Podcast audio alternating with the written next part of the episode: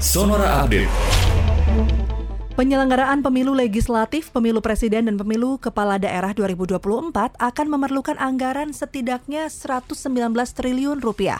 Alokasi ini digunakan untuk penyelenggaraan maupun pengawasan pemilu.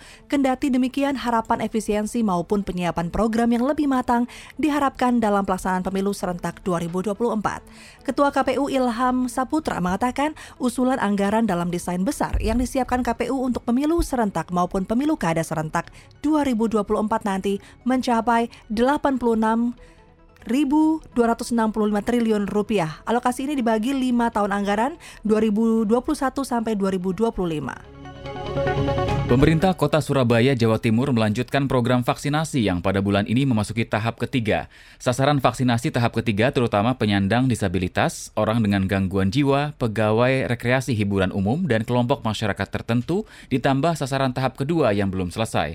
Kepala Dinas Kesehatan Surabaya, Febria Rahmanita, mengatakan Surabaya menargetkan dapat memberikan vaksinasi kepada 5.394 orang penyandang disabilitas, selain itu 3.671 orang dengan gangguan gangguan jiwa atau ODGJ.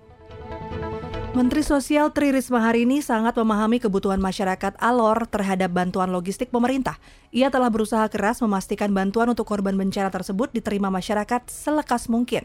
Dalam rapat dengan Komisi 8 kemarin, Mensos mengungkapkan berbagai usaha yang dilakukannya agar bantuan logistik segera sampai ke tangan masyarakat terdampak siklon Seroja di NTT atau Nusa Tenggara Timur. Namun, tiba di lokasi bencana persoalan tidak semudah yang dibayangkan karena dampak siklon Seroja belum sepenuhnya reda sehingga otoritas Syah Bandar belum mengizinkan adanya aktivitas pelayaran.